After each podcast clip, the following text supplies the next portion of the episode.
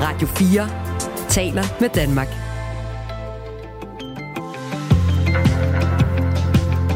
Velkommen til Radio 4 morgen.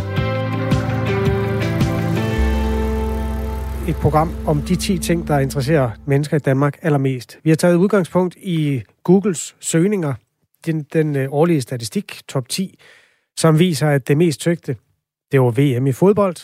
Det gider vi ikke tale mere om i Danmark. På anden pladsen til gengæld, det gider vi godt tale om, morgen. Der står Ja, Tour de? France. Det gør vi. Øh, skal vi ikke lige øh, deklarere dig som det glødende, cykelelskende monster, du er? Hvor meget betød det for dig, at der var Tour de France i Danmark? Jamen, jeg, jeg synes jo, det var kæmpe, kæmpe stort. Altså, øh, jeg har set Tour de France lige siden jeg var lille, sammen med min, øh, min far, og sådan legede Tour de France med mine brødre, dengang øh, jeg var knæhøj. Øh, nu var der så også en dansk sejr involveret i år. Hvordan var det for dig at se, som, som, øh, altså med den klangbund, vi lige har deklareret her? Jo, altså, det var jo også stort. Jeg, jeg, jeg, jeg sad jo og fik gåsehud, vil jeg gerne indrømme. Øhm, så det var, det var kæmpe, kæmpe stort at se Vingegaard deroppe. Altså, jeg synes også, det var sindssygt fedt, men for at der skal være en form for balance i det her, så prøver jeg bare at holde mig fuldstændig ubegejstret og stille øh, nøgterne spørgsmål. Ja, der har jeg virkelig danskerbrillerne på. Altså, jeg var helt i turfeber hele sommeren.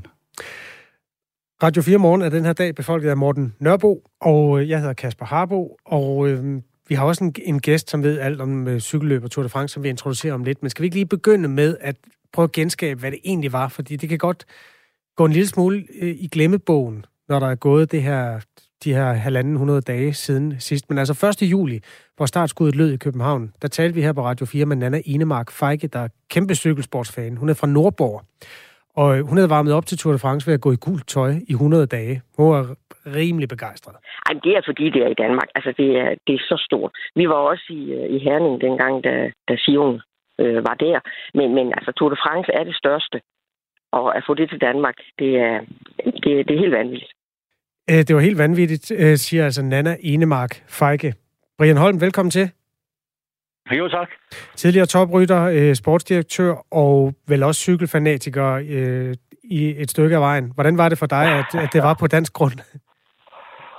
Jeg, jeg synes, det var, det var da også sjovt, det kom til, til Danmark. Også fordi det var sådan, øh, hele det her, jeg ved ikke, om man kalder det spillet op til, kommer det, kommer det ikke. Så er der altid nogle, øh, nogle skeptikere, der med alle pengene værd. Og, og øh, var det 70 millioner, eller 140 millioner, der kostede. Det var der ikke rigtig nogen, der havde styr på. Men det er klart, når der kommer sådan et stort arrangement, så var der også, der følger lidt brok med ved siden af. Det, det er næsten forventeligt, og, og om det er det hele værd. Og der, i udlandet er det også stort Tour de France, og jeg tror, at der var mange fra cykelsporten, der havde det sådan lidt, jamen så kan I se, hvad det er, vi har lavet de sidste 30 år.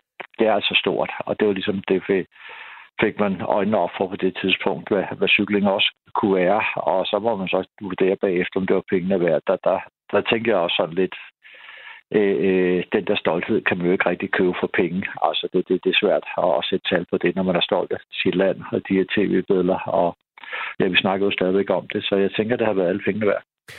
Det er jo den danske model, når vi skal snakke heldedyrkelse og sådan noget. Det gælder for så vidt også øh, den måde, man dækker cykelsporten på.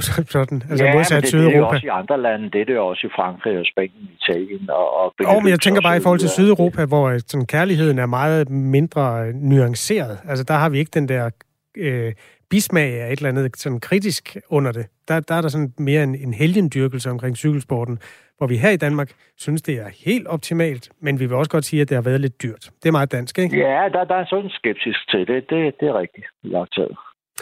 Nå, men øh, Morten, det var faktisk din idé, vi skulle tale med Brian Holm. Hvad, hvorfor er det, du øh, synes, det er den rigtige mand at få ind i sådan et program? Hvad er dit forhold til ham? Jamen, øh, Brian, jeg øh, har jo et rimelig godt forhold til dig. Du kender jo nok ikke mig, men jeg øh, læste jo din bog, der er Smerten, Glæden, og siden der, der synes jeg egentlig bare, at du har været en af de bedste sådan, cykelkommentatorer, vi har haft i Danmark. Så det, det er måske også fint lige at deklarere, at, øh, at jeg er jo lidt fan, hvis man kan sige det.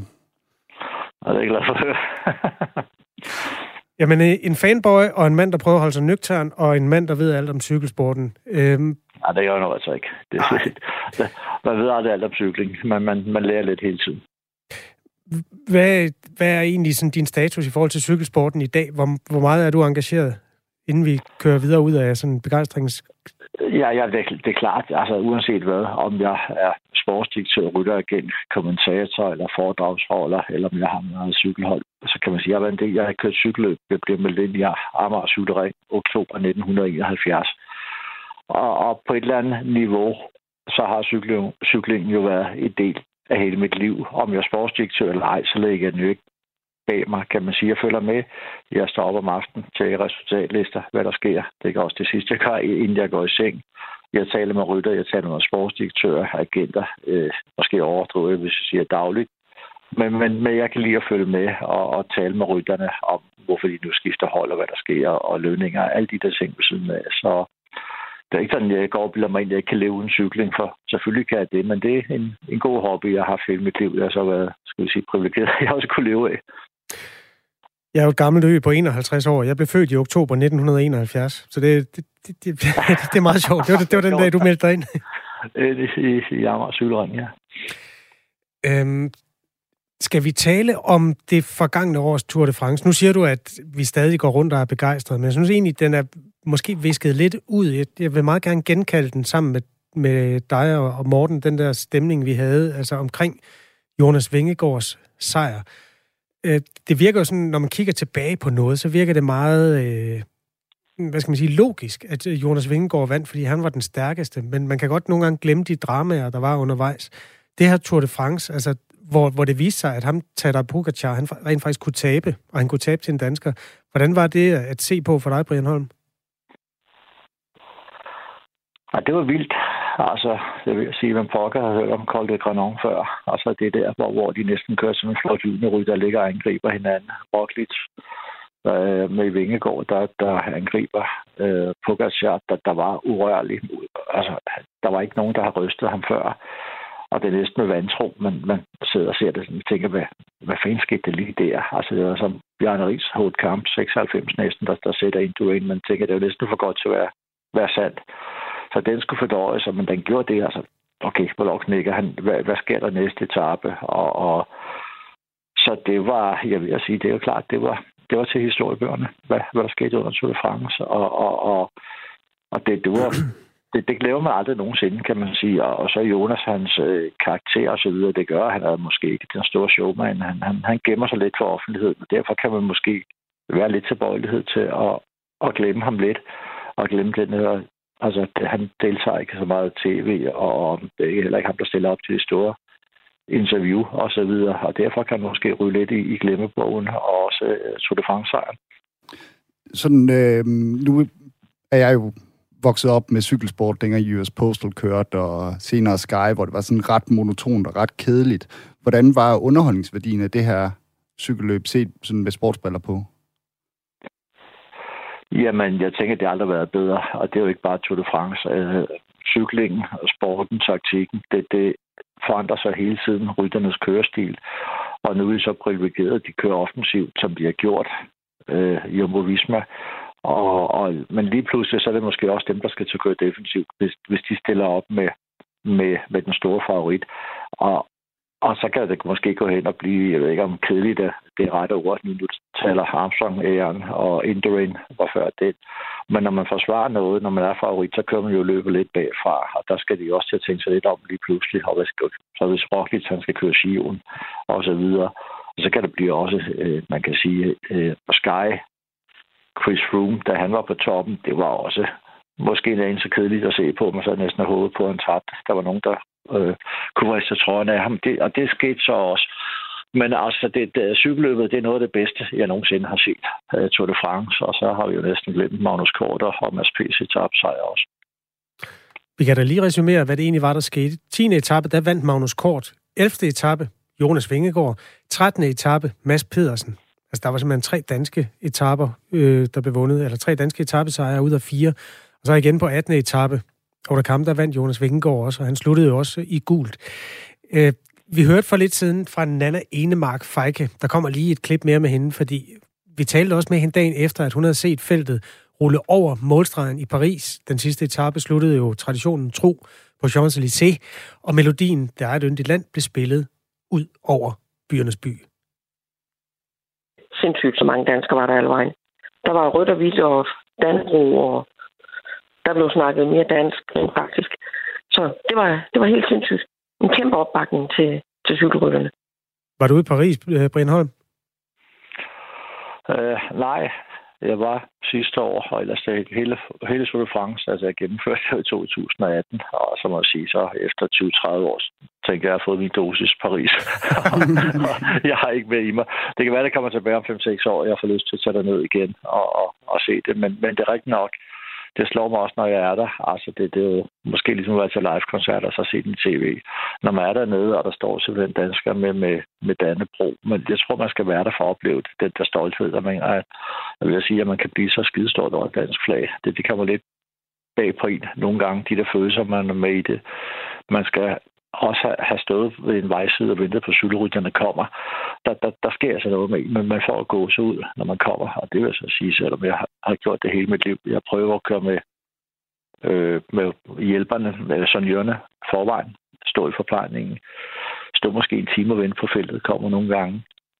Og stadigvæk, når de kommer rullende, øh, først så kommer politibilerne en efter en, så kommer der nogle kommissærer, så kommer der nogle øh, sportsdirektører, der ude kører recon, og, og, og lige pludselig så kommer feltet så rullende, og, og, og hver gang jeg har gjort det, så får man simpelthen en gåsehud. Der, der er et eller andet gladiatoragt. Altså, de sidder og råber i feltet. Man kan høre friløbende i gearne, og så videre. Man kan høre, de, de skifter gear. Man kan høre nogen, der banner og svogler. Og jeg vil sige, nogle gange er så heldig, at der er nogen, der styrter.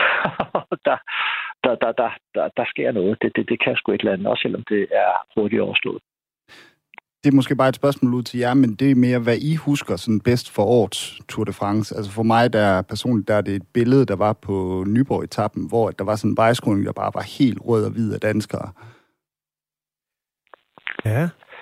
Jeg, altså, jeg husker bedst, og det vil jeg faktisk gerne høre dit take på om lidt, Brian Holm. Jeg husker bedst det der ikoniske billede af, undskyld, Vingegård, der øh, efter at Tadej Pogacar er styrtet på en nedkørsel, venter på ham, og de tager hinanden i hænderne. Og hele Danmark, sådan på sociale medier og alle mulige andre steder, går i sådan en super national romantisk ekstase over, hvor godt et menneske Jonas Vingegaard er, over at han venter på sin direkte modstander. Og der hørte jeg dig, Brian Holm, sige i et eller andet andet, øh, jeg tror det var en podcast, du lavede sammen med Peter Pil på Eurosport, at det var noget, han i virkeligheden gjorde for at øh, pisse en lille smule på sin modstander. Det der billede, vil du ikke lige analysere det, inden du kommer til det, du husker bedst fra, fra turen? Altså lige for at kommentere på den her først, mm. altså hvor han, øh, han styrter, altså det gør hverken fejl at at man venter på, om det vi enige om. Øh, øh han, der, der var lagt i kakkelovens øretæver.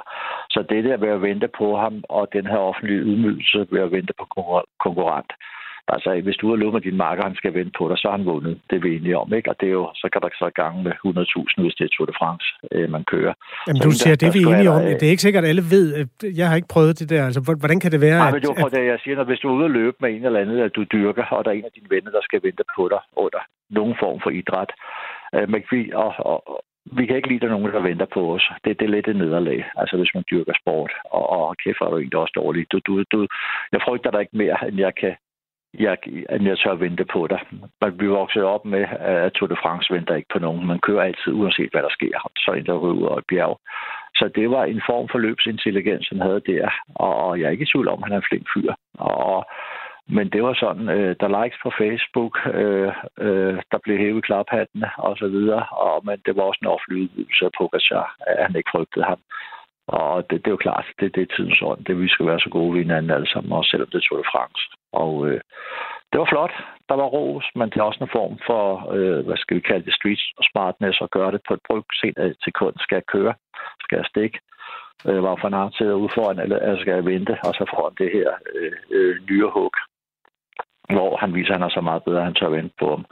Men nej, det huskede jeg ikke som, som det største. Det er en del af cykelløbet, og det er bedst, det er måske lidt kedeligt, men det jeg bedst kunne lide ved årets Tour de France, det var faktisk øh, danske briller lidt, lidt kedeligt, men det er jo Fabio Jacobsen, der vinder i, øh, i Nyborg, da de kom over broen. Der måske var lidt af en fuse, der var lagt op til det, til det helt store. Men med masse spurten var der. Det var måske ikke den mest underholdende etape. Det var tæt på den kedeligste.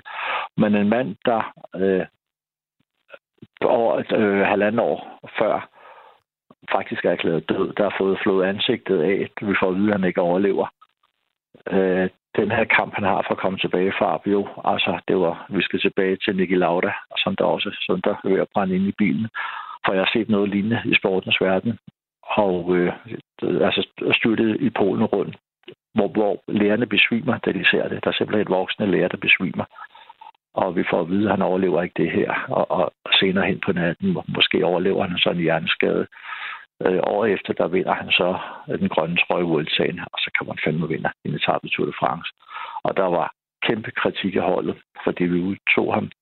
Der var stor kritik, fordi Cavendish ikke kom med, der, der lige blev engelsk mester, så altså, der var så mange revolver og knive, altså, der pegede på ham, ikke? og så gjorde han det alligevel Fabio, så det var for mit vedkommende det, det største skridt under Tour de France. Wow, tak for at male det billede også, Brian Holm. Det er, sådan, det er jo det, der sker et halvt år senere, at nogle af de helt sådan tydelige billeder, de viskes en lille smule ud. Du lytter til øh, Radio 4 morgen i en uh, særlig anden juledags udgave, hvor vi simpelthen har bedt Google om at minde os om, hvad der har været det vigtigste i årets løb. Det er derfor, vi dykkede ned i det store franske etabeløb Tour de France, som altså også kørte på dansk jord og med dansk sejr. Mens vi øh, nød det, sådan folk, der er optaget af, af cykelløb eller den nationale begejstring i bred forstand. I det forløb, der talte jeg også med den eneste dansker, der tidligere har vundet Tour de France, nemlig Bjarne Ries. Og det gjorde jeg i anledning af, at øh, den 18. etape, den gik til Odakam. En øh, etape, altså en bjergtinde, som Bjarne Ries i sin tid sikrede sin Tour de France sejr på. Og det var altså også der, Jonas Vingegaard, han skulle sådan endeligt slå søm i. Øh, Bjarne Ries, han øh, sagde sådan her. Det er jo vanvittigt. Det er jo, det er jo, det er jo kæmpe stort. Ikke? Og så, for, altså, ja, for nogle få år siden havde vi jo ikke regnet med, det var jo ikke sikkert, at, at det nogensinde kom til at ske igen. Øh, og, og, og der er ingen garanti for, at det kommer til at ske igen, øh, hvis han vinder i år. Så, øh, så det er det er meget specielt, synes jeg. Det, det, det synes jeg som dansker og, ja, Danmark skal, være bare, skal bare være stolt som nation. Han blev jo nummer to sidste år, og sådan med dit indsigt, altså du har jo mere indsigt i cykeltalentmassen i Danmark, end, end de fleste har. Altså, hvor, hvorfor er du egentlig overrasket over det? Jeg tror ikke, det ligger lige til, at danskere skal vinde Tour de France. Øh, det var det heller ikke dengang jeg vandt. Men alligevel så, altså nogle gange, når man så sidder i det, og det, så er det næsten, jeg vil ikke sige en selvfølge, men, men, men så tænker man, okay, nå ja, selvfølgelig. Men det er ikke en selvfølge. Det er det jo også et forsøg på at lige vikle garnnøglet ud og sige, det var ikke nogen sådan logisk ting, at øh, en dansker, en lille himmerlænding øh, ved navn Jonas Vingegaard, skulle vinde verdens hårdeste etabeløb. Det gjorde han altså. Og øh, ja, det var sådan en lidt følelsesladet udgave af Bjarne Ries i virkeligheden, vi hørte her. Øh, hvad siger du til det, Brian Holm? Jo, jo, det er, det er klart. Det, det ligger jo ikke i kortene. Uh, det ligger måske i kortene italiener, eller måske ordentligt købet en franskmand burde vinde. Hvad skal vi tilbage til 84? en franskmand, ja, og så har der været to, to, to danskere i, i mellemtiden. Det, det er jo lidt, lidt pudsigt, og der er ikke nogen af os, der såkaldte specialister, der havde stået frem sidste år og sagt, at han ville blive toer. Der er ikke nogen, der, der har nævnt Vingegaard i top 10, så så klogere er vi altså heller ikke. Og derfor, sådan, når det sker, og Bjarnes meritter, det, det minder måske lidt om, hvor han bliver, ikke femmer, så bliver han træer, og så vinder han lige pludselig. Og jeg var holdkammerat med Bjarne, kammerat. Jeg har aldrig drømt om, altså ikke engang 14 dage inden, jeg tænkte, det er spørgsmål tid, inden, inden han springer i luften, Bjarne, og han taber alt på gulvet. Men han, han kom jo så først, trods alt først til Paris alligevel. Så det var, det, det, det, det, det kunne et eller andet. Altså, der, der var jeg virkelig overrasket over, at det lykkedes.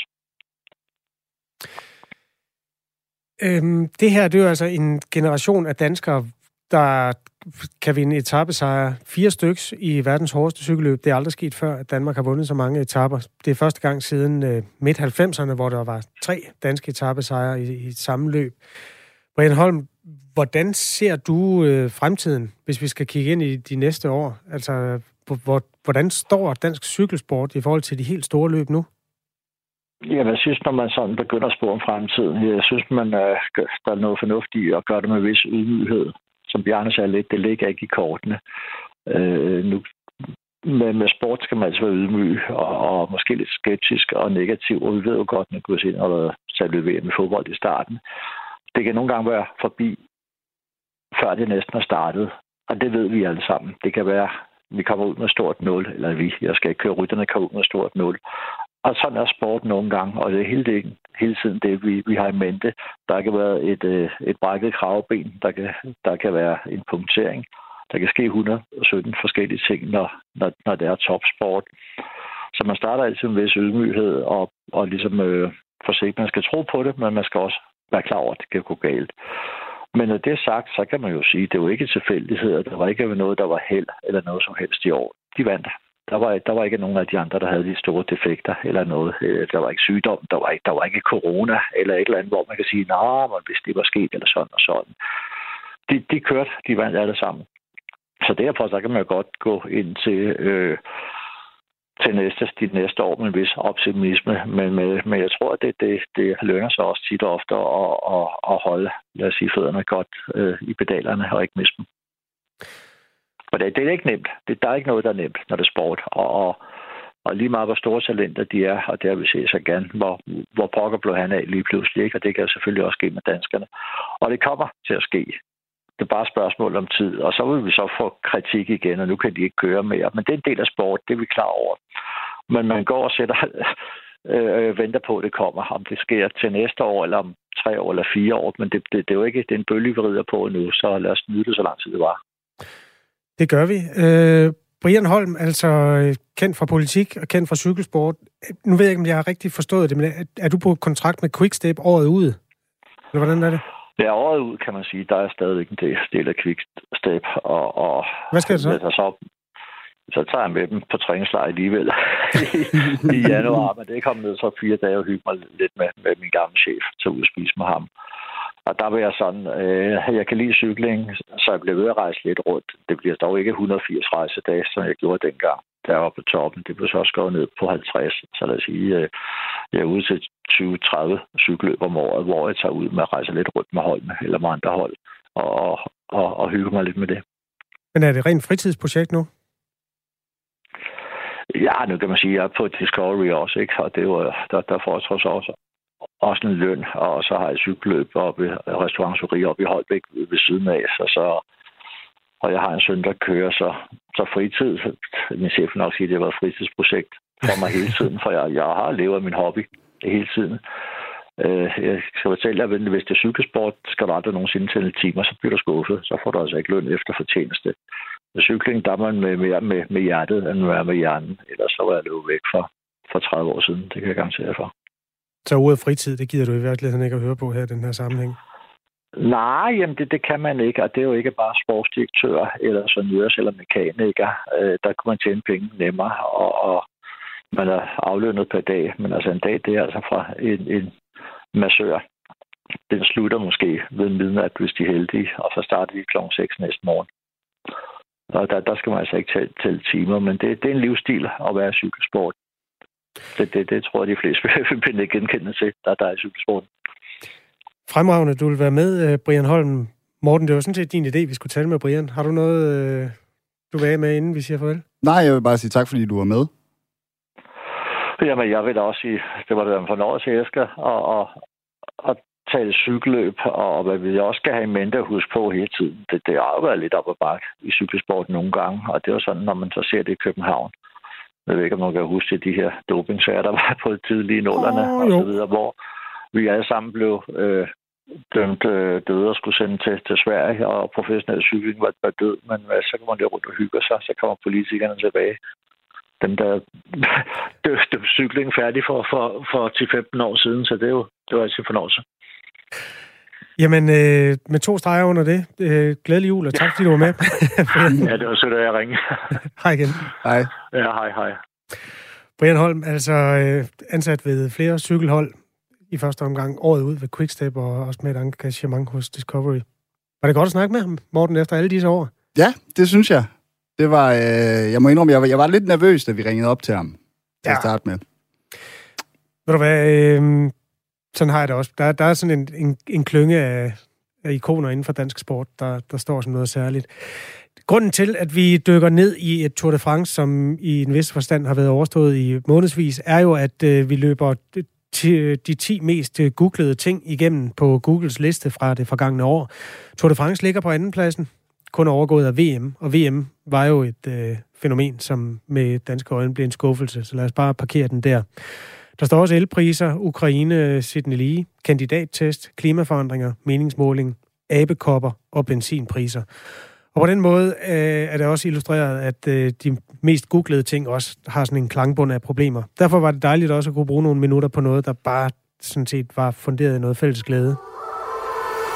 Radio 4 taler med Danmark.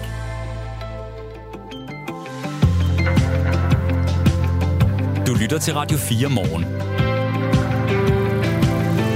I en anden juledags udgave med et øh, lidt lavere tempo og en sådan lidt mere tematisk øh, tilgang til nyhedsstrømmen. Det handler om flere ting. For mig er det kort før jul, for dig er det kort efter jul. Og øh, det vil sige, at det er ikke en direkte udsendelse, hvor du som altid kan skrive dine spørgsmål eller kommentarer ind. Alligevel tager det her program udgangspunkt i de spørgsmål, mange mennesker har bagt på i Danmark i det forgangne år. For jeg har siddet med en liste over de 10 mest googlede spørgsmål i dansk udgave af Google øh, det forgangne år.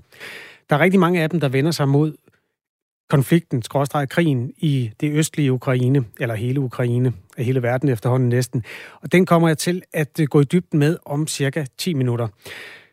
Allerførst vil jeg dog vende mig mod spørgsmål nummer 10 på listen over de mest googlede. Spørgsmålet lyder i al sin enkelhed. Hvem vinder valget? Altså, hvem vinder valget? Hvem vinder folketingsvalget 2022? Vi kender jo mandatfordelingen nu, og vi kender vel også, øh, hvad skal man sige, øh, statsministerens navn. Men om der er nogen strømninger sådan nedenunder, der betyder, at nogen har vundet mere end andre, det vil jeg gerne have svar på. Og manden, der hjælper mig med det, hedder Kasper Dahl. Han er politisk redaktør på Avisen Danmark, og også kendt fra flere af Radio 4's politiske programmer. Goddag og glædelig jul, Kasper. Tusind tak, og i lige måde. Hvem vinder valget? Jeg har prøvet at se, hvad Google-resultaterne er. Det er sådan noget, der er blandt andet en titel på en bog, øh, Hvem vinder valget fra 2007 af en mand, der hedder Jens Christiansen. Der er et forside billede af Anders Fogh, men det er jo længe siden. Hvis nu jeg stiller dig 2022 spørgsmålet, hvem vinder valget? Hvad svarer du så?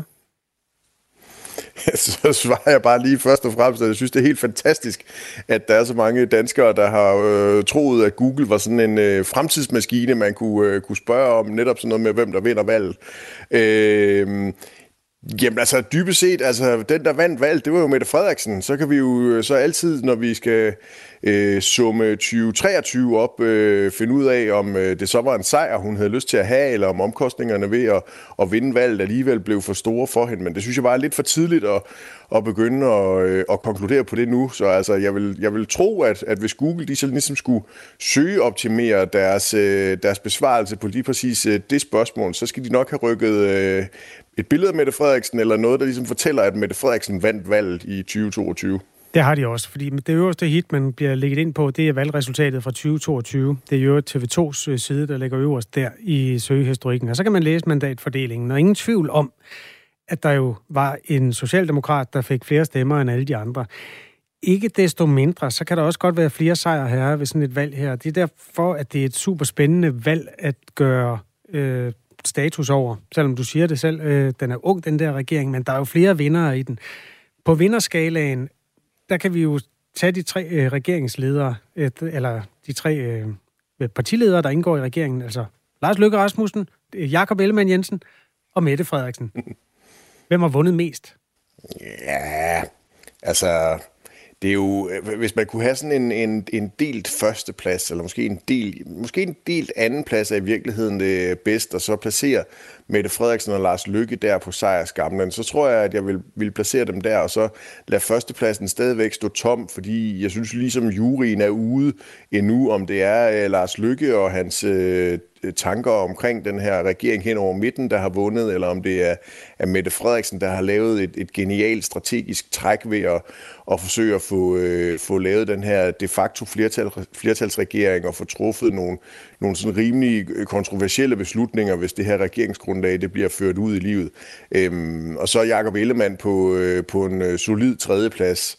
Altså Ellemann, der havde øh, forsvoret, at han ville gøre Mette Frederiksen til statsminister og havde øh, øh, øh afsagt alle mulige øh, forbandelser over en, øh, en regering, hvor Venstre var, var en del af det sammen med Socialdemokratiet. Han er jo alligevel havnet derinde Øhm, og, øh, og selvom han har fået, i min optik, ganske meget politik igennem i regeringsgrundlaget, så synes jeg ikke helt, han levede op til, øh, levede op til det, da der skulle fordeles ministerposter. Jeg glæder mig i hvert fald til at se, hvordan hans 2023 kommer til at gå, når han skal være øh, forsvarsminister og ikke have et øh, større økonomisk ministerium i, øhm, øh, på Slottholmen. Nu har vi fordelt første, anden, tredje pladsen, eller første, anden, det må vi så lige, den tager vi lige, når vi ved noget mere, øh, Kasper Dahl. Det her det er altså Radio 4 morgen i en anden juledags udgave, hvor vi gør status over et politisk år, blandt andet med den her øh, udgangspunktet i de 10 mest øh, stillede spørgsmål på Google overhovedet. Hvem vinder valget? Den der mm, regering hen over midten, som vi har fået i Danmark nu, den er så historisk, så når det her nu er et lidt tilbageskuende program, så bliver vi nødt til at øh, dvæle lidt ved den. Forhistorien er, øh, må jeg have lov at starte forhistorien et sted, som den ikke så ofte bliver gjort i de her gennemgange? Fordi jeg har været vært på radiostationen P4 med Danmarks Radio. Dengang Lars Løkke Rasmussen han var statsminister i den der VLAK-regering, sammen med Liberal Alliance og Konservative, der var han på et tidspunkt gæst i det formiddagsprogram, hvor jeg var vært. Og det har været omkring et år til halvandet før det folketingsvalg, hvor han så mistede statsministerposten. Og der havde jeg nemlig sådan selv gået og spekuleret på, hvor langt er de der to store partier, Venstre og Socialdemokraterne, fra hinanden, når det kommer til stykket. Så jeg, i det der interview, der handlede om Øst og Vest i politik, så stillede jeg ham det der spørgsmål. Er det ikke på tide at øh, prøve sådan en? Altså, kunne man ikke øh, forestille sig, at Venstre og Socialdemokraterne kunne få nogle spændende ting hjem sammen? Og han svarede, det har vi jo prøvet. Det gik jo ikke. Det holdt jo ikke ret længe. Altså, han fejrede den fuldstændig af banen øh, og sagde, det, det var jo under, jeg tror endda, han sagde, det var under Paul Hartling, øh, hvad det i virkeligheden ikke var. Øh, det var under Henning Christoffersen, men det var sådan set lige meget. Han, han fejrede den fuldstændig af banen, som om det var det mest idiotiske, han nogensinde havde hørt. Og så gik der et sted mellem et halvt og et helt år, og så kom den der bog, hvor han selv legede med tanken. Altså, hvor længe tror du egentlig... Kasper Harbo, hører jeg dig... Kasper, Ja. Kasper Harbo, hører jeg dig sige, at det er dig, der har plantet det øh, frø, der så spirede hos Lars Lykke et års tid senere? Nej, du hører mig faktisk bare sige, at Lars Lykke er en snedig red, der har tænkt alle tanker, før nogen som helst andre tænker dem, men han ved også, hvornår han skal lufte dem, og øh, han kunne ikke lufte dem, når han sad som statsminister i en sådan lidt dysfunktionel regering med alle mulige øh, forskellige interesser. Men lige så snart det var klart, at dens øh, levetid var øh, overstået, så kom, kom han frem med den. Øh, hvordan opfatter du den øh, teori? Jeg opfatter det som om, at det er, er dig, Harbo, der har været den store inspirator for, øh, for Lars Lykke. Og, og, og man kan sige, det, det interessante her er jo, at vi ved jo faktisk ikke, om det er tilfældet, eller om hvornår den her idé omkring den brede regering, den begyndte at spire hos Lars Lykke. Vi ved bare, at han udgav en, øh, en bog der i, tilbage i valgkampen 2019, som jo blev, blev voldsomt omtalt og kom til at definere den valgkamp, vi havde i 2019, og kom jo i virkeligheden også til at definere nu her den, øh, den sidste del af Lars Lykkes politiske karriere det tror jeg godt, øh, vi kan, kan sige. Det øh, vil han nok selv sige, når han nu ikke længere har ambition om at være, være statsminister, men gerne vil være øh, udenrigsminister i en Mette Frederiksen-ledet regering. Så, øh, så på den måde har det jo været nogle, nogle definerende øjeblikke, der skete der tilbage i, i 2018-2019, øh, som trækker trådet helt ind til, til det her valg, vi har haft i år, og jo sandsynligvis også kommer til at trække trådet ind i de næste par år, alt efter hvor lang levetid den her øh, brede midterregering den nu øh, kommer til at have. Der er i hvert fald et ganske fyldigt regeringsgrundlag, hvor der er nogle tydelige Lars Løkke-aftryk øh, i, og man kan sige, det er, nu betegner Mette Frederiksen det her jo som sådan et, et arbejdsfællesskab. Det er jo også på en eller anden måde et form for skæbnefællesskab, de har indgået, de her tre øh, partiformænd, hvor, øh, hvor de kan blive sammen, så længe der er noget, øh, noget politik, der skal gennemføres. Altså, så længe der stadigvæk er masser af ting i regeringsgrundlaget, som mangler at blive ført ud i livet, så tror jeg, at de tre partier vil strække sig rigtig, rigtig langt for at, øh, at blive i regeringen, men så snart, at der begynder at blive sat nogle flueben, og at øh, regeringsgrundlaget begynder at blive udtømt, så kunne jeg godt forestille mig, at enten Venstre eller Socialdemokratiet vil begynde at overveje, om det her arbejdsfællesskab er det rigtige fællesskab at blive i, eller om de skal begynde at, at øh, vende blikket tilbage mod øh, Blå Blok eller mod Rød Blok for Socialdemokratiets vedkommende. Så lad os købe den præmis, at det var mig, der var den tænketank, som øh, Lars Lykke mødte på sin road movie igennem Danmark, og pludselig så kom det så til at stå i en bog. Da han så lufter det i en bog midt i valgkampen, formentlig nærmest uden overhovedet at have spurgt Mette Frederiksen personligt, øh, der siger hun jo bare kæmpe nej tak. Altså lige så klart nej tak, som Lars Lykke havde sagt et år før til mig, sagde hun i medierne øh, til ideen fra Lars Lykke. Hvordan tror du, den modningsproces har været i Mette Frederiksen i forhold til, at hun skulle lave noget? Det blev så ikke øh, Venstre som repræsenteret af Lars Lykke, men dog med Venstre, og siden han også med Lars Lykke. Hvordan, hvordan tror du, den modningsproces har været for Danmarks statsminister? Ja, det, bliver vi jo forhåbentlig klogere på i det øh, år, der kommer, hvor der jo meget gerne skulle komme øh, del 2 af Anne-Sophie Kravs øh, portrætbog af Mette Frederiksen, altså en forfatter, der har haft mulighed for at følge Mette Frederiksen i den første valgperiode, og det har i hvert fald selv store forventninger til. Det, man kunne forestille sig, det der sådan er, er meget sandsynligt, er jo, at øh, omstændighederne i samfundet, hvad enten det så er coronakrisen eller øh, Ruslands invasion i Ukraine, jo ligesom har gjort, at Mette Frederiksen har været nødt til at, at genoverveje den strategi, hun havde valgt, og hun har været nødt til at, øh, at bruge flere midler end det, hun måske lige i forvejen, øh, eller i første omgang havde tænkt. Og det betyder jo, at øh, det økonomiske råderum, det er efter indgåelsen af det nationale sikkerhedskompromis der i, i marts 2022, rent faktisk var blevet ganske, ganske småt eller lille. Og øh, det er jo svært at forandre verden, hvis man ikke har nogen kroner på øh, lommen, og øh, det tror jeg er en af de vigtigste årsager til, at Mette Frederiksen hun har tænkt, okay, jeg er nødt til at se, om jeg kan finde nogle partier, som gerne vil være med til at lave nogle reformer, der kan øge det her økonomiske råderum, så vi kan øh, sætte nye initiativer i gang i øh, samfundet. Og der har hun jo så kigget ud på sit parlamentariske grundlag med øh, Alternativet, Enhedslisten, til dels også SF, og så har hun tænkt, det er nok ikke lige dem, hun får til at indgå i nogle af de her reformaftaler, der kan skaffe rigtig mange kroner i statskassen. Og så har hun jo begyndt at kigge, okay, hvordan kan jeg så øh, finde nogle, øh, nogle partier, der gerne vil det? Og der er altså en, øh, en, øh, et moderaterne øh, med Lars Løkke, som på det tidspunkt var et ganske lille parti. De blev så et, et stort parti ved, ved valget, øh, Folketingets tredje største. Og så er der selvfølgelig Venstre, hvor, øh, hvor hun har kigget over og, og sagt, at hvis man skal lave den type af reformer af samfundet, så er det vigtigt, at både Venstre og Socialdemokratiet er med. Og på den måde tror jeg, at den her tanke omkring en, øh, en regering hen over midten har, øh, har vokset på hende. Nu har vi den i hvert fald. Øh, Kasper Dahl, tak fordi du vil hjælpe med at øh, sætte nogle ord på, hvordan du har opfattet vejen derhen, og også fordi du vil øh, hjælpe med at fylde pladserne på, på medaljeskamlen op i dansk politik på baggrund af det her Google-spørgsmål. Hvem vinder valget? Ha' et rigtig godt nytår. Velbekomme. Tusind tak, og i lige måde. Kasper Dahl, som ikke bare er kendt fra Det Blå Hjørne og lejlighedsvis også andre programmer her på Radio 4, der er også en øh, dejlig podcast, der hedder Politik med Løvqvist og Dal, hvor han sammen med sin kollega på Avisen Danmark, Kasper Løvqvist, bedriver politik. Så på den måde kan du få fyldt ørerne øh, i de her fridage mellem jul og nytår. Du lytter til Radio 4 morgen. Anden juledag med udgangspunkt i de mest googlede spørgsmål på øh, ja, hjemmesiden af samme navn selvfølgelig, hvor man søger svar på det, man ikke lige har et opslagsværk til i regionen i vore dage. Når man kigger på den top 10, så er der et emne, der fylder mere end noget som helst andet. På førstepladsen, hvorfor krig i Ukraine? Spørgsmålstegn. På tredjepladsen, hvorfor angriber Rusland? På 9. pladsen, hvornår startede krigen i Ukraine? Alt det her afhænger af, hvem man spørger, og der er ingen tvivl om, at hvis man spørger en russer, så vil man få et andet svar, end hvis man spørger en dansker. Men nu befinder vi os i Danmark, og det er jo også den danske udgave af Google. Øhm, og derfor vil jeg sige øh, glædelig jul og øh, goddag til Flemming Spidsbol, der er seniorforsker ved Dansk Institut for Internationale Studier. Ja, tak skal du have, og glædelig jul. Flemming Spidsbol, øh, er din telefon, har den været varmere siden 24. februar, end den plejer at være? Ja, den har, øh, den har været varmere, og jeg startede min øh, dag torsdag den 24. februar faktisk øh, sådan meget symptomatisk med at blive ringet op øh, af journalister. Klokken var cirka halv fem.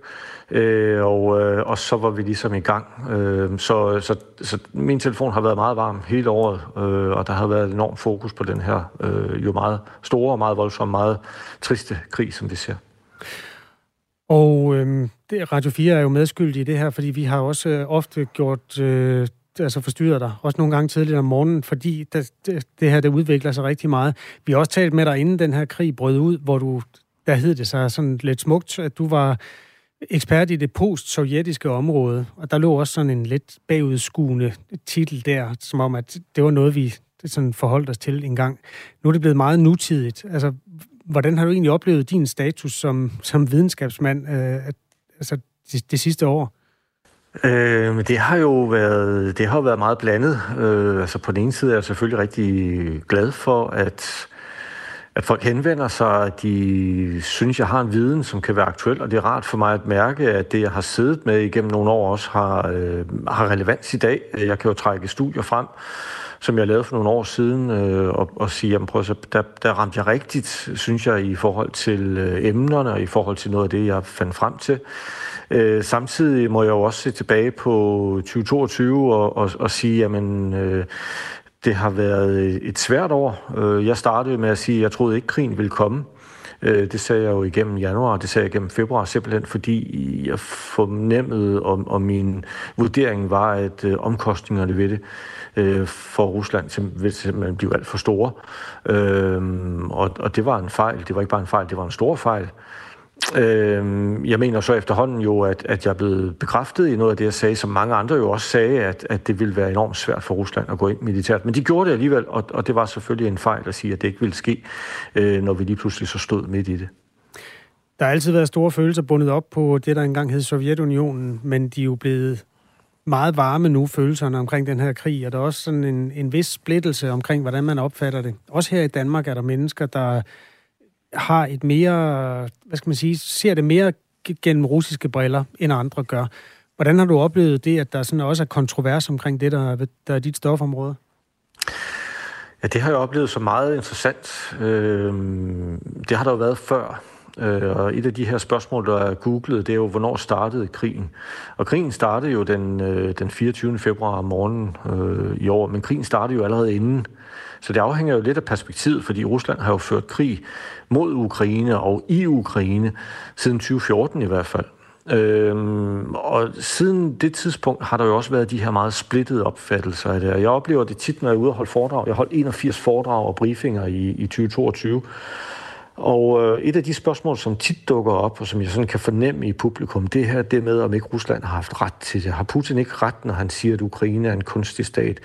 Har øh, Rusland ikke ret til at tage sine områder tilbage? Har Rusland ikke ret til at have en interessesfære og den slags? Så det er jo noget af det, som, som fylder, og hvor jeg må sige, for mig har været overraskende, at der er så mange, som af forskellige årsager øh, har behov for at støtte Rusland og forsvare det, der sker. Øh, mange af dem tror, mistænker jeg øh, gør det, fordi de trækker det op på en anden bane. For dem handler det egentlig ikke så meget om Ukraine, det handler om Ruslands forhold til USA, og der mener de, i det store billede, der har Rusland som set ret til at gøre det her. Så, så øh, det har været meget polariseret, øh, og det har jeg jo også selv kunnet mærke, når jeg har været ude, og jeg har kunnet mærke det også, når jeg udtaler mig om forskellige emner. Hvordan finder du selv dine ben at stå på, når det er så følelsesladet, og hvor der også virkelig er forskellige perspektiver på det? Jeg prøver jo at holde en, en, en, øh, en vis distance til det. Jeg plejer jo altid at sige, at jeg ikke sådan er, er følelsesmæssigt involveret i det. Det er klart, jeg har jo øh, mine holdninger til noget af det, og jeg synes jo, at, at altså, demokrati og, og, og, og menneskerettigheder er, øh, er bedre end fraværet af demokrati og menneskerettigheder. Det skal jeg da ikke lægge skjul på. Øh, jeg synes, øh, den udvikling, der har været i Rusland med det stadig mere autoritære og måske endda efterhånden totalitære, øh, er meget uheldig og en trist udvikling internt i Rusland. Jeg synes, russerne for, øh, fortjener meget bedre end det, de har fået igennem nogle år. Øh, men ellers forsøger jeg jo ligesom at holde det ude i strakt arm og, og undgå at at give udtryk for mine personlige holdninger til, hvad der egentlig sker, og, og sådan meget kælderkoldt øh, analysere det i det omfang, det nu er muligt. Det er der jo ikke nogen af os, der kan sådan fuldstændig isoleret fra det, der sker, men, øh, men det har jeg forsøgt. Og en af, et af de spørgsmål, jeg ofte får, når jeg har været ude, det er, om, om ikke det hele påvirker mig. Øh, også det at, at, at sidde med krig hver eneste dag næsten, og der har jeg så svaret, og hvad jeg egentlig tror er rigtigt, at, at noget af det måske har været positivt for mig, det er, at jeg har haft så så enormt travlt i 2022, så, så jeg egentlig ikke rigtig har haft tid til at sætte mig ned og mærke efter, øh, hvordan jeg forholder mig til nogle af de der meget triste historier, der kommer jo især fra Ukraine, men de kommer jo også fra russisk side. Der dør i hvert fald mange mennesker på begge sider af det her. Det mest googlede spørgsmål overhovedet, hvorfor krig i Ukraine? Det er jo sådan et spørgsmål, der både kan have den der altså opklarende, hvor man gerne vil have det forhistoriske, geopolitiske billede, men det kan også godt have en, en klang af den der, hvorfor fanden skal der dø så mange mennesker? Øh, det, det er sådan et videnskabeligt svar. Hvorfor er der krig i Ukraine? Kan du komme med det? Jeg kan i hvert fald forsøge med nogle forklaringsmodeller, og nu sagde jeg jo tidligere, at jeg jo gik ud i januar og februar og sagde, at jeg troede ikke, krigen ville komme. Øh, når jeg har været ude og holde foredrag, er det jo gået op for mig, at der er rigtig mange, der har set mig på tv, hvor jeg sad med sådan et barometer, hvor jeg skulle sætte viseren efter nogle sandsynligheder. Der sagde jeg 25% risiko for krig, og så 75% sandsynlighed for, at at de vil finde ikke en løsning, men en anden udvej. Øh, så der stadigvæk vil være sådan et, et meget anspændt forhold, men, øh, men 25 procents risiko for, at Rusland vil rykke ind. Og, og det var jo en fejl. Øh, når jeg kigger tilbage på det, så må jeg jo konstatere, og det ved vi jo, at Putin var meget dårligt informeret om det. Jeg plejer at pege på dårlige efterretninger, dårlige rådgivninger og en dårlig forståelse af blandt andet det ukrainske, for, øh, ukrainske forhold, det ukrainske samfund en dårlig forståelse hos Putin og hans folk af, hvor Ukraine egentlig har bevæget sig hen siden Sovjetunionens sammenbrud, hvor meget anderledes det er. Så, så givetvis en, øh, på den måde en fejlslutning. Men så er der jo også øh, muligheden for, at, at Putin har været bevidst om, om ikke det hele, men alligevel måske noget af det. Man har sagt, det er det, vi gør, vi er nødt til at gøre det. Det er det, der er vores historiske pligt. Det er vores historiske øjeblik, der er kommet. Vi tager dele af, af, af det gamle Rusland tilbage, uanset hvad vi har forpligtet os til tidligere. Og det er jo dukket op undervejs i krigen, hvor Putin har talt om det som jo nærmest som en naturlig forlængelse af noget af det, der skete helt tilbage, for eksempel i 1700-tallet. Han sammenlignede sig selv med den russiske zar Peter den Store, og talte om, at Peter den Store havde taget territorium, og det så ud, som om han havde råbt noget, men nej, siger Putin, det gjorde han ikke. Han tog bare det tilbage, som engang har været russisk. Øhm, og så kan der jo også være, og, og den, den mulighed skal vi jo være åbne over for, at der et eller andet sted inde i Putins hjerne er en fortælling om, at Rusland faktisk er presset af Ukraine, at Rusland faktisk er presset af NATO, og derfor er nødt til at gøre det. Så der kan være en del forskellige forklaringer. Øhm, igen, når jeg kigger tilbage på det, og jeg stiller jo også mig selv det spørgsmål, hvorfor gjorde de det, så, øhm, så føler jeg mig overbevist om, at Putin har fejlberegnet. Øh, han havde regnet med noget helt andet, og russerne på et tidspunkt øh, om nogle år, øh, så vil de gik tilbage på det her, så vil de sige, at det var en stor fejl. Det var slet ikke omkostningerne værd. Men alligevel, rationalet skulle være, at Rusland var truet. Det kan man vel godt øh, ved, altså, tage for gode varer, hvis man den, er bange for NATO og ser grænserne rykke tættere på og se et Ukraine, der bliver mere og mere vestligt. Altså, er, er det en helt øh, vanvittig tanke, synes du? Altså, om de så havde held med den invasion eller ikke, at, at man følte sig truet?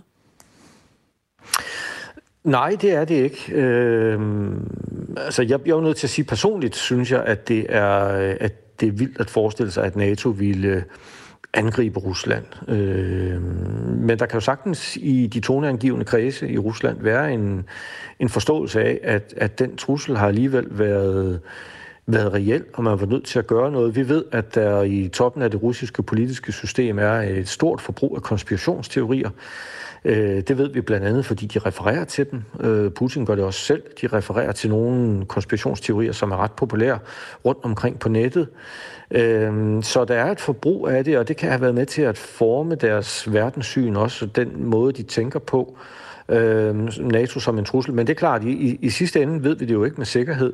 Jeg har som sagt svært ved at se NATO angribe Rusland. Noget af det, vi hører fra russisk side, en konspirationsteori, som har været op mange gange på det allerhøjeste niveau, det er det her med, at Vesten ønsker at angribe Rusland og at splitte Rusland op i flere bidder og så tage dets naturressourcer. Og det har jeg svært ved at se, at der er nogen, der skulle have planer om. Men, øh, men igen, det kan have været med til at informere den måde, de har set det hele på, og den måde, de har truffet deres beslutninger på.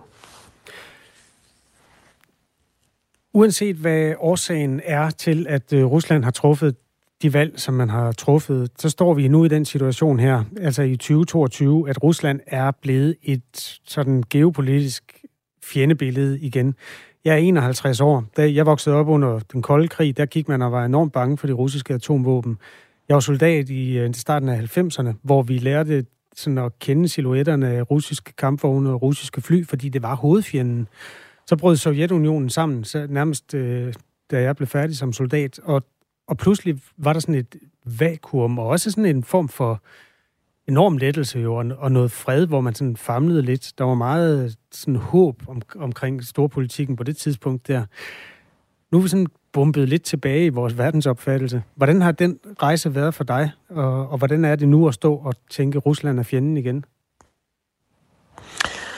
Ja, det har jo også været en, en svær rejse, fordi den, den har jo sådan set taget det samme spor, som, som du nævner. Øh, altså i 90'erne var der jo ikke så meget fokus på Rusland. Det var der, jeg selv var aktiv studerende. Øh, og det handlede jo meget om Rusland som, som et problem, øh, men et problem på grund af, at det var ustabilt, det var uforudsigeligt, det var fattigt, og vi vidste ikke rigtig, hvor de bevægede sig hen. Og så kom nullerne jo, især tierne, hvor Rusland udviklede sig til at være et problembarn i klassen, kan man sige. Øh, når jeg sådan kigger tilbage på det, jeg har lavet de seneste 10 år, i hvert fald med foredrag og, og, og briefinger og sådan været rundt omkring i landet, så har det handlet rigtig meget om, at Rusland er et problem for os, at det er svært at håndtere Rusland, at de blander sig, de laver cyberangreb og informationsoperationer, og de forsøger at påvirke, og de slår deres egen folk ihjel, og hvis ikke det er deres egen folk, så er det andre, de likviderer og så videre. Og, og det har handlet rigtig meget om det. Og der kan vi måske sige, at der er vi nu ved, sådan ved kulminationen på det. Der er jo nogen i Vesten blandt andet nu, som, som ligesom er nået til det punkt, hvor de siger, nu gider vi ikke mere, nu, er det, nu, nu skal vi have det der stoppet. Ikke? Nu er muligheden der, øh, nu er øjeblikket kommet, nu er de gået for vidt, øh, og, og det er nu, vi skal have dem bremset. Øh, og der må vi sige, at Rusland har fået den, den status på en måde, som Sovjetunionen havde, øh, har givet sig selv den status jo som en stat, som jo på grund af sin adfærd igennem mange år, men jo især med invasionen af Ukraine den 24. februar, har sat sig uden for det gode selskab og simpelthen er blevet nu, det må vi jo sige, en, en paria-stat i Europa. Og, øh, og det har de nok været i nogle år, øh, på, grund, på grund af den måde, de har tænkt og den måde, de har ageret på, men nu er det blevet helt tydeligt og i talesat på en helt anden måde. Flemming Splidsbol, med ønsket om et godt, fredeligt nytår. Det, tak fordi du vil være med i den her juleudgave af Radio 4 Morgen. Ja, tak for invitationen og godt nytår. Det var, hvad der var plads til i de her to timers Radio 4 morgen. Husk, du kan finde programmet som podcast inde i Radio 4-appen, eller hvis du har en anden foretrukken app, så ligger vi også